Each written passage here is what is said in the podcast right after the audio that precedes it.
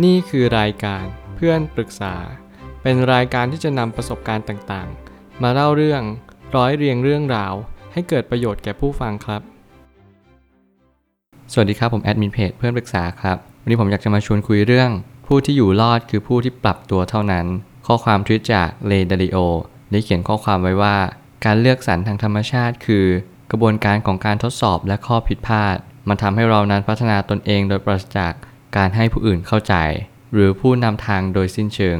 สิ่งที่เราทุกคนจะนำไปปฏิบัติได้คือ เราจะเรียนรู้ได้ด้วยวิธีใด ข้อความนี้อาจจะมีความกำกวมและซับซ้อนสักนิดหนึ่ง แต่ถ้าเราถอดความอย่างเข้าใจก็คือ เมื่อไรก็ตามที่เราเจอความผิดพลาด เราเจอบททดสอบ เราจงเข้าใจว่าจะไม่มีผู้อื่น สามารถที่จะช่วยเราได้เลยจริง ๆ แต่เราจะต้องเข้าใจด้วยการที่เราค้นคว้าหาคำตอบ และแสวงหาคำตอบว่า เราควรจะแก้ไขปัญหาได้ด้วยวิธีใด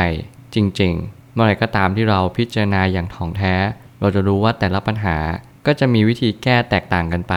แต่แน่นอนว่าถ้าเกิดสมมติเราสามารถที่จะเชื่อมโยงปัญหาเข้าด้วยกันได้ เราก็จะตระหนักรู้ว่า การที่เราจะแก้ไขปัญหานั้น ก็ล้วนแต่จะมีความเชื่อมโยงซึ่งกันและกันอยู่ดี หมายความว่าไม่ว่าจะเป็นความสัมพันธ์การเงินการงาน อย่างที่ผมพูดเป็นประจำเราก็จะสามารถที่จะช่วยแก้ปัญหาในสิ่งสิ่งนั้นเนี่ย ในรูปแบบคล้ายๆกัน อย่างสมมุติผมอยากจะทำให้คนที่เรารักกลับมารักเราอีกครั้งหนึ่ง มันก็เหมือนกับว่าเราต้องพยายามทำยังไง ให้เราเป็นหนี้น้อยที่สุด สิ่งที่สำคัญที่สุดก็คือ คุณต้องรู้วิธีว่าอะไรเป็นเหตุ ให้คุณไม่เป็นหนี้และอะไรเป็นเหตุ ให้คนรักคุณกลับมาคืนดีกับคุณ หรือรักคุณมากขึ้นกว่าเดิม ไม่ว่าจะอยู่ในบริบทใด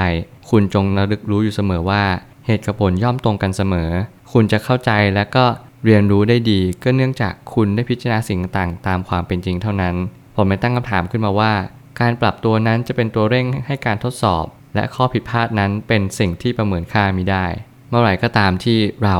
ตั้งใจหาคำตอบของชีวิต เราจะเรียนรู้ว่าข้อผิดพลาดนั้นเป็นสิ่งที่สำคัญมากๆ และแน่นอนว่าเมื่อไหร่ก็ตามที่เราปรับตัว นั่นคือสิ่งที่สำคัญอย่างยิ่ง เพราะการปรับตัวเป็นการเปลี่ยนวิถีของเหตุปัจจัยทั้งหมดเลย เพราะว่าทุกสิ่งทุกอย่างอยู่ที่ตัวเราทั้งนั้น หลายครั้งเนี่ยที่เราใช้ชีวิตเติบโตมาเนิ่นนาน ไม่มีใครร่วงรู้เลยว่า การที่เราจะเปลี่ยนแปลงสิ่งใด ย่อมเกิดประโยชน์สูงสุด พอเราได้เรียนรู้ประสบการณ์มามากมาย เราลองเปลี่ยนคนนั้นลองเปลี่ยนคนนี้ ลองเปลี่ยนความคิดของคนอื่น หรือแม้กระทั่งลองเปลี่ยนความคิดของตัวเราเอง เรากลับมองว่าเฮ้ยสิ่งใดกันแน่ที่มันจะช่วยเราจริง ๆ บางครั้งเนี่ยคาว่าเปลี่ยนมันอาจจะเปลี่ยนไม่ได้จริง ๆ แม้กระทั่งเปลี่ยนคนอื่น เราจะไปเปลี่ยนเขาได้ยังไง ก็เพราะว่าเขาไม่ใช่เรา แม้กระทั่งความคิดเราเอง เรายังไม่สามารถเปลี่ยนได้เลย สิ่งเหล่านี้มันจะมาย้ำเตือนเราว่า คุณจงระลึกรู้เสมอ แล้วก็กระทำไว้ในใจเสมอว่า การเปลี่ยนแปลงเป็นเรื่องของความตั้งใจมั่นคุณจะต้องรู้ว่าอะไรบ้างที่เปลี่ยนแปลงไปได้ หากไม่มีการปรับตัวแล้วชีวิตก็หมดหนทางออกใด ๆ ทั้งสิ้น ผมอยากจะเน้นย้ำประโยคนี้มากๆว่า คุณทุกคนต้องปรับตัว ไม่มีใครเลยที่เป็นข้อยกเว้น คุณอยากจะมีคนรัก คุณอยากจะมี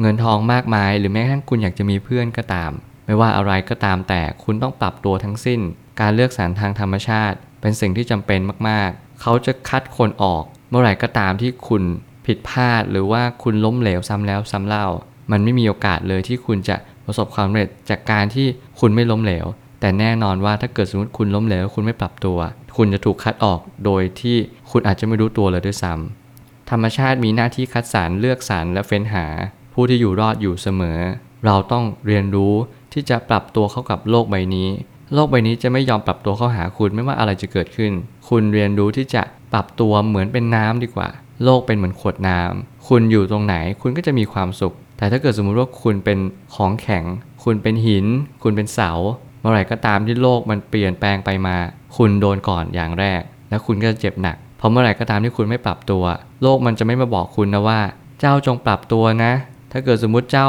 ปรับตัวเจ้าจะอยู่รอด โลกจะไม่มาพูดแบบนี้ แต่โลกจะทำให้เราเห็นว่า เราทำแบบนี้มันได้ผลหรือเปล่า หรือว่าเราทำแบบนี้มันไม่ได้ผลอะไรเลย นี่คือสิ่งที่โลกกำลังทำกับเรา เราไม่จำเป็นต้องให้ใครมาเป็นผู้รับฟัง หรือเข้าใจเราทั้งนั้น เพราะเรานั่นแหละที่จะต้องสอบทานตัวเองอยู่เสมอ คุณจำเป็นต้องเข้าใจตัวเองอย่างถ่องแท้ว่า ไม่มีใครเข้าใจเราอย่างแท้จริง และสิ่งหนึ่งที่สำคัญ คุณไม่จำเป็นต้องไปถามไถ่ใครให้มันมากมาย แต่จงเลือกถามไถ่ผู้ที่รู้เท่านั้น ว่าเขารู้จักตัวเองมากน้อยเพียงใด เขาก็จะสามารถทำให้คุณเนี่ยรู้จักตัวเองมากขึ้นเท่านั้น เมื่อไหร่ก็ตามที่คุณไปปรึกษาคนที่ไม่ควรปรึกษา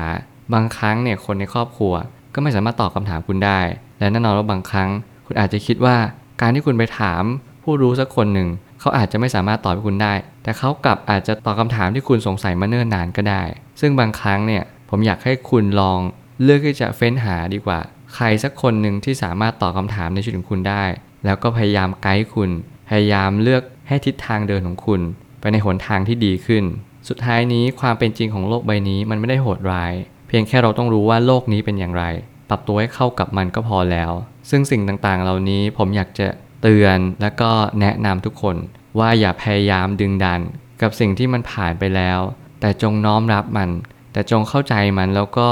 เรียนรู้ที่จะพัฒนาและปรับตัวเข้ากับมันอยู่เสมอ ผมเชื่อว่าข้อความชุดนี้มันจะมาสะท้อนอะไรบางอย่าง แล้วมันทำให้เราเข้าใจและตระหนักรู้ในชีวิตจริง ๆ จนถึงขั้นตกผลึกว่า